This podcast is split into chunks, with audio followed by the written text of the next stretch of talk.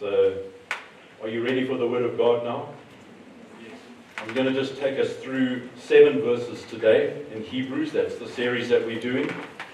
Uh, Ian took us up to chapter 13, verse 6 uh, last week, and so we're going to go from verse 7 to 14.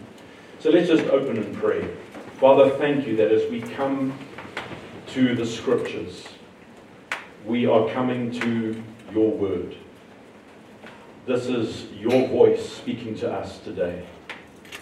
You are the author of these words. So I pray that you would help each and every one of us to receive them as what they really are the Word of God. Amen. Shall we read? Hebrews 13, verse 7 to 14. Remember your leaders, those who spoke to you the Word of God. Consider the outcome of their way of life and imitate their faith. Jesus Christ is the same yesterday and today and forever. Do not be led away by diverse and strange teachings, for it is good for the heart to be strengthened by grace, not by foods, which have not benefited, benefited those devoted to them. We have an altar from which those who serve the tent have no right to eat.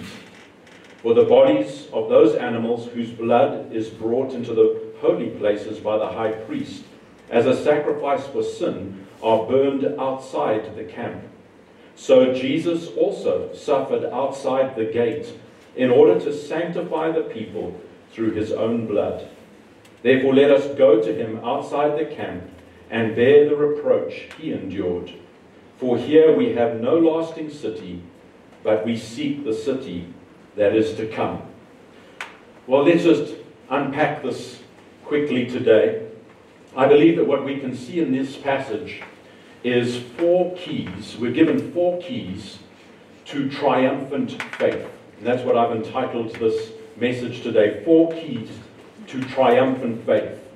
If we just remember and cast our minds back, the book of Hebrews, the first 10 chapters, we see the writer really expounding to us the grace of God, the gospel, and giving us a real insight into what God has done for us, what He is still doing for us through Christ. In chapter 11, he then begins to point out to us the examples that we have in the people of faith, the people of the Old Testament, and how their faith looked. Then in chapter 12 and chapter 13, he really begins to move into some practical instructions that we can apply in our lives that will enable us to be able to stand before God with the kind of faith that I've titled here triumphant faith, which is a faith that will endure right to the very end. A faith that will enable us to run our race till it is complete and to be victorious at the end, to overcome every obstacle that's thrown against us, that is land, lands in our path, every challenge that would seek to derail us. And we can come to that place where we stand before God and we hear those words, Well done, my good and faithful servant. That's what a triumphant faith is. We all live in a world, and we're, we're so aware of this today, a world that is completely and totally anti God, anti the Lord Jesus, anti the gospel. We live in a world that where wickedness is abounding, where lawlessness is increasing, where darkness is everywhere. And there are so many pressures that come against us that would seek to stop us running our race. So many things that can happen in our lives that can that seek to try and derail our faith. And so here we have four keys towards this triumphant faith. They're not the only keys. And this, these two chapters that we've read are full of keys that we can take and apply. So let's just have a look at these four keys. I've got them up on the screen. The first one is remember the historical roots of our faith. Secondly, hold fast the apostles' teaching. Thirdly, depend on the cross. And lastly, be willing to suffer reproach with Christ. Four keys that I believe if we will take, we will have a triumphant faith. So let's quickly unpack these. The first one is remember the historical roots of our faith. We see this in verse 7. He says, Remember your leaders, those who spoke to you the Word of God. Consider the outcome of their way of life, imitate their faith, because Jesus Christ is the same yesterday, today, and forever. So when we think of that, you know, we might look at that verse and we, we think of, of your leaders and what he's talking about here. We might just apply it to the fact, maybe Ian, as being our leader. And obviously there's truth to that. But if we really look deeper into this, we will see that it goes beyond that. Who were the leaders that the writer was referring to when he said to these people that he was writing to, remember your leaders? Well, Hebrews chapter 2, verse 3 and 4 tells us, you can just put that up there. It, he said, How will we escape if we neglect such a great salvation? Because it was first communicated through the Lord and was confirmed to us by those who heard him. Who's that referring to? That's referring to the apostles. So when he said to these people that he was writing to, remember your leaders and imitate their faith, consider the outcome of their life, he was talking to them about the apostles of the Lord Jesus Christ, who were the ones that had taken the message of Christ from his very lips and communicated them to the church at that time. But do you know that the same is true for us, even though we live 2,000 years down the road? Do you know that everything that we believe and everything that we know about the gospel comes from the apostles? Our faith is founded on the apostles' teaching. And the Christian faith goes back right to the very beginning, 2,000 years ago, to what the apostles received from the Lord Jesus and passed on to the world. If it wasn't for the apostles' ministry, we wouldn't even have a New Testament. The New Testament has been passed down to us from the apostles. And so, even when we think of our own lives, if, if I was to ask you, how did you come to know the Lord? Somebody shared what the apostles had given us. When you're witnessing to, the, to somebody about the Lord Jesus Christ, all you're simply doing is telling them what the apostles have given us. And so everything in the Christian faith, everything in the church goes back 2,000 years to the ministry of the apostles. Let's just look at Ephesians chapter 2, verse 19 to 20. Paul writes and he says, So then you are no longer foreigners and non citizens, but you are fellow citizens with the saints and the members of God's household, because you have been built on the foundation of the apostles and prophets, with Christ Jesus himself as the cornerstone. The foundation of the church through all generations and all times, all nations, is the ministry that the apostles gave us, what they have handed down to us. The church that Jesus is building is being built upon the ministry of the apostles. And so, every single one of us today is actually the fruit of their ministry. The Lord Jesus prayed at one time, and he actually prayed in John chapter 17 just before he was going to be crucified. And he prayed this Lord, he said, I'm not praying just for the apostles, I'm praying for those who will come to believe in me through their message. Do you know who he was praying for? Every single one of us. We are the fruit of the apostolic ministry. And so this brings us to the place where we have to ask ourselves, as we read this, the, this verse here, what must we do and how must we apply it? Well, this is the way. We are to remember the ministry of the apostles. We are to consider their lives. How many of you do that? We are to consider the outcome of their way of life. We are to imitate their faith. That's how we apply this verse. It goes beyond just the leaders that we look to right now. It goes all the way back 2,000 years to the people who God has set to be the very foundation of the church and the faith that we hold. So, let's think about the apostles a little bit today. Just think about what they gave up and what they suffered in order for us to be sitting here today with the knowledge of the gospel. Consider their faithfulness to God, in spite of all the adversity that they went through. Consider their devotion to the Lord. The fact that they were willing to die for his name. They were willing not, not only to suffer, but to die so that we could hold the words of truth in our hands as we do today. And consider the outcome of their way of life. The fruit of their ministry is still growing and multiplying. Right around this world, every nation, every tribe, just about every tongue has heard the gospel or is hearing the gospel. We are the fruit of their ministry. Their faithfulness to God, their willingness to place themselves in His hands and be obedient to His call, has resulted in everything that we see today. The church across the globe. When, when they started, what did they have? It started just with 12 men. This all started with just 12 men that gave their lives to serve Christ unreservedly. And so he says here, let's remember these people. Let's remember and consider the outcome of their way of life. And then he says this let's imitate their faith. Have you ever thought about imitating their faith? When we look at their lives as it's portrayed to us in Scripture, do you know what we need to do? We need to say, I want my life to look like theirs did. I certainly do. I don't know about you. I want my faith to look like their faith did. And why? Because Jesus Christ is the same yesterday, today, and forever. The Jesus that they served is the Jesus that we serve. The gospel that they preached is the gospel that we preached.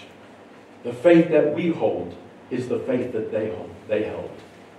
It all goes back to these historical roots. And it's so important we do not forget where this faith, the Christian faith, has come from.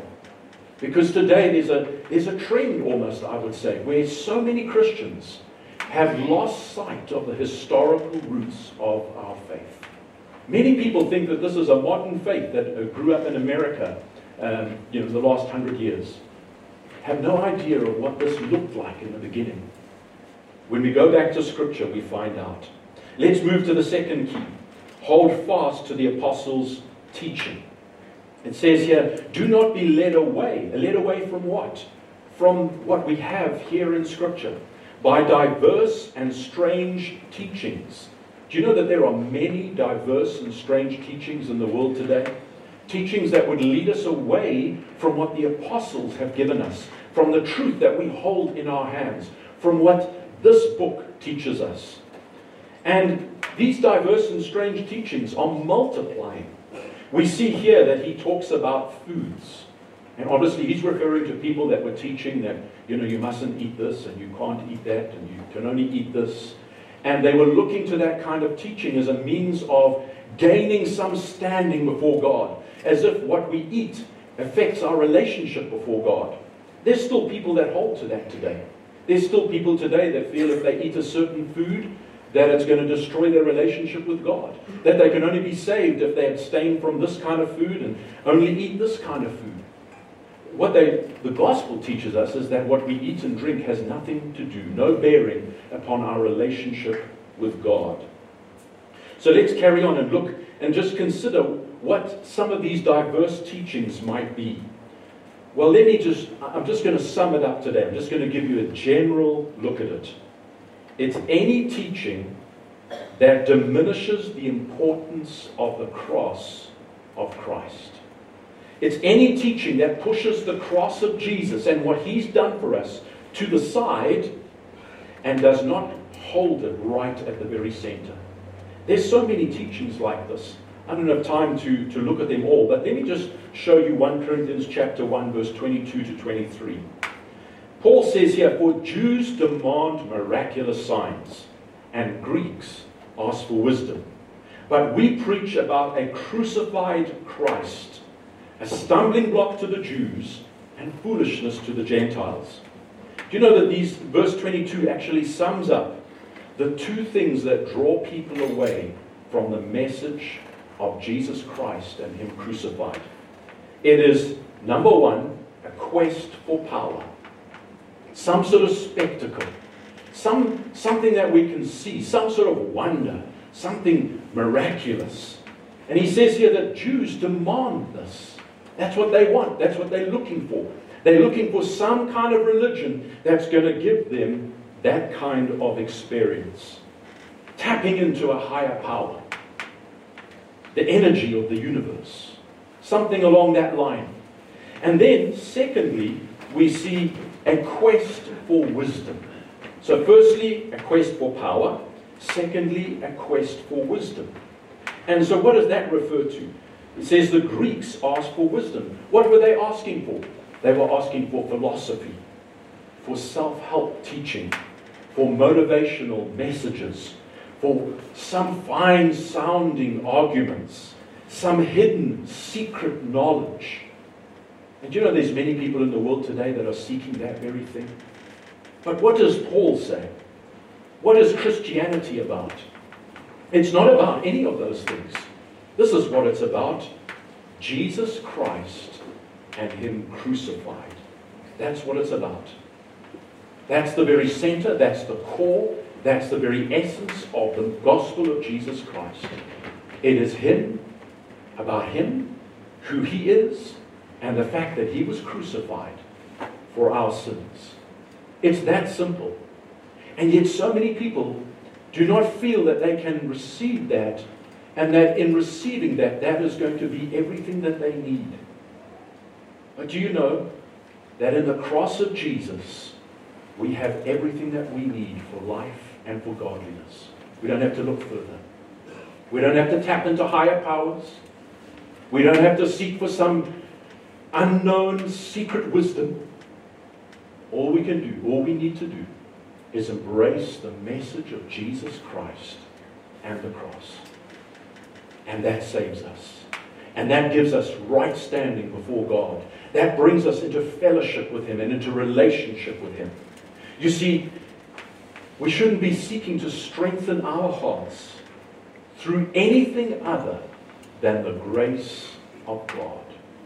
And how does the grace of God come to us? Why does it come to us? through the cross of Jesus Christ. It's not what we can do, and it's not what we can accomplish for God that matters. It's what Christ has done for us that should console and encourage our hearts. That's, a, that's an important statement for every one of us just to take to heart. It's not what we do or can do, but what Christ has done for us that should console and encourage our hearts. And yet, so often, we forget about that. We're just looking to what we do or what we can do, and we're judging our relationship with God based on that rather than based on Jesus and Him crucified and His blood shed for our sins. You see, it's not who we are we live in a generation that's so concerned about who I am, my self worth. But you know, the thing that really matters is who Jesus is. And the fact that he loved us and died for us. That's what matters. It's who he is. We need to have such a clear picture and such a clear vision of who Jesus is. Because it is that that gives us things like hope self worth, peace, and joy. When we are centered on Christ, when we see Him for who He is, and we understand what He's done for us, that gives us, that's where we find our self worth. We don't have to be running in, about looking for it in any other place. So we need to be careful that we do not allow diverse and strange teachings to shift us away, to take our focus away from what is written in here. We need to be people of the book. You know that's what the Muslims, you know that's what Muhammad called the Christians in his time? If you read the Quran, you know what he refers to Christians as? The people of the book. Are you a person of the book? If people look at your life, would they say that you are a person of the book? That you hold and you cling fast to what is written in here? You study it, you want to understand it, you want to know it. That's how we ought to be. So let's just move on now to the third key depend on the cross. Depend on the cross. Verse 10, he says, We have an altar from which those who serve the tent have no right to eat. What's that altar? That's the cross. The altar that we feed from, that we eat from, is the cross of Jesus Christ. In the Old Testament, they had that altar outside the, the tabernacle, and they would sacrifice for the sins of the people animals there. That was just a picture, just a picture of what Jesus would do, of the real sacrifice. Where was the real sacrifice made? It was made at the cross. That cross became an altar where the sacrifice that would take away the sins of the world was offered to God. The sacrifice that would open the way for man to come before God once again and have a relationship with Him and know Him and be received and accepted by Him. The sacrifice that would make that possible was offered on the cross. That's the altar from which we eat. That's what we were doing earlier when we were having communion. In John chapter 6, verse 53 to 54, let me read it to you. Jesus said this to them I tell you the solemn truth. Unless you eat the flesh of the Son of Man, referring to himself, and drink his blood, you have no life in yourselves. The one who eats my flesh and drinks my blood has eternal life and I will raise him up at the last day. What a promise. What a hope we have. He has given us his word. The Lord of heaven and earth has spoken and given us his word. And we have hope that no one can take away because of that. But what is it based on? It's based on the sacrifice of Jesus Christ at the altar of the cross. Isn't that wonderful? The old covenant priests, he says here, those who serve at the tent have no right to eat.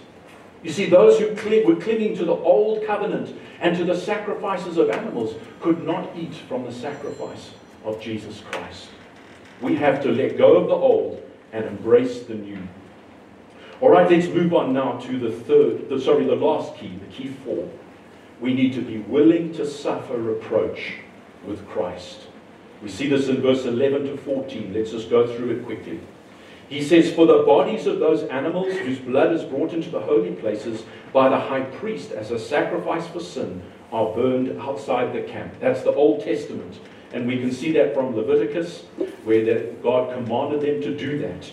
Then, verse 12, he says, So Jesus also suffered outside the gate, outside the gate of Jerusalem. He was crucified outside the city in order to sanctify the people through his own blood. You see, what God told the nation of Israel to do was just a picture that he was giving them of what Jesus would do. Jesus is the real and true sacrifice.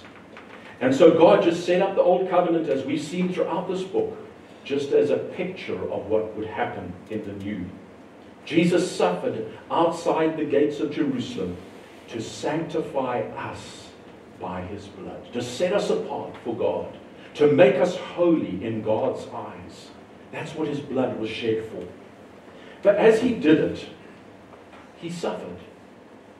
I think we've probably all seen the movie The Passion of, of Christ, which portrayed his suffering and what he went through the whipping, the mocking, the spitting, the jeering, the reproach, the shame, you know, we often see Jesus hanging on a cross, you know, and he's always got a loincloth on. But you know, in reality, that wasn't the way it was. When he hung on that cross, where all those people were passing by, he was absolutely naked. The shame, the reproach, the pain, all of that, the bearing of our sin upon himself, he suffered so that we could be saved. And so the writer says here, when we consider what he went through for us, can we not do what he says here in verse 13? Let us go out to him outside the camp and bear the reproach he endured. Do you know what this speaks of? It speaks of us being willing to be rejected by society, to be cast out, to be mocked, to be jeered, to be insulted, to be spoken of as those who have no worth. And you know that Christians throughout the centuries have suffered this way. Wherever God's people have nailed the gospel to the mast in their societies, they have suffered this way. I think of Nero, who took Christians and set them ablaze and then hung them on poles down the path towards his palace to provide light as they were burning for his guests that were coming to his feasts. That actually happened in history. When you look at it, that, that has been the, the, the story, we could almost say, the experience of the Christian church. And even today, in so many places, people are suffering because they have chosen to identify themselves with Jesus. And we live in a world, and we mustn't fool ourselves about this. We live in a world that hates God and hates Jesus Christ. I was at an event just the other day. I was talking to somebody and asking him, somebody that I hadn't seen for a while, an unbeliever, and just finding out what was going on in his life. And then he turned to me and he said, So, what are you doing these days? And so I told him. And that was the end of the conversation. You could just see he just shut up. He just sort of said, Oh, that's nice. And that was the end of it. You see, the minute we become identified with the Lord Jesus Christ, the reproach that he had to endure, the, the way the world treated him and responded to him, is the way the world will treat us and respond to us. Are we willing for that? Are we willing as a body of believers, as individuals, to stand for Christ and to stand for the truth of this word, no matter what the consequences are? You know, if it wasn't for people throughout the history of the church that have been willing to do that, not one of us would be in this place today. The gospel would have been lost. We wouldn't be holding this book in our hands today. We wouldn't have these words. We would be living in darkness, absolute darkness, under the rule and domain of Satan. It was their willingness to say, no matter what the cost, no matter what the consequences, we are going to serve Jesus Christ. We are going to identify ourselves with him. We are going to be his servants and we're going to speak his word unashamedly. Do you know so many people in the church today, because of what's happening in society, the increase in wickedness, the increase in evil, there's such pressure coming upon so many preachers. I see it happening, particularly in America. Preachers that are under such pressure because of the possibility of persecution, the the inevitability of losing their popularity if they stand on this word and do not compromise. And I'm watching preacher after preacher just begin to shift a little bit, just to begin to bow their knee a little bit to the pressure of society, compromise the gospel a little bit. Just let's take the edge off it, take the sting off it, because we don't want to offend anybody. When really the truth of the matter is this we don't want to be persecuted. That's really what it's all about. As God's people, when we consider what Jesus has done for us, can we not be willing to stand and serve Him in faith, in love? And notice what it ends with here. Why can we do this? Because he says in verse 14, Here we have no lasting city but we seek the city that is to come. We do this not because we're going to get some temporal, worldly, earthly reward, not because it's going to bring us fame and popularity and riches, but because one day we will stand before the very presence of the Almighty God. We will stand before the Lord Jesus, who has holes in his hands and in his feet and in his side. And we'll look upon him. We're going to see his face. And we're going to hear him speak to us. And you know what? We stand before him that day. Can you imagine what it's going to be like when we hear him say, Well done, my good and faithful servants. Well done. Enter into my joy. Can you imagine what it's going to be like when we see that eternal celestial city? Going to be incredible. Let's pray. Stand. Yeah, sure. Let's stand and we'll pray.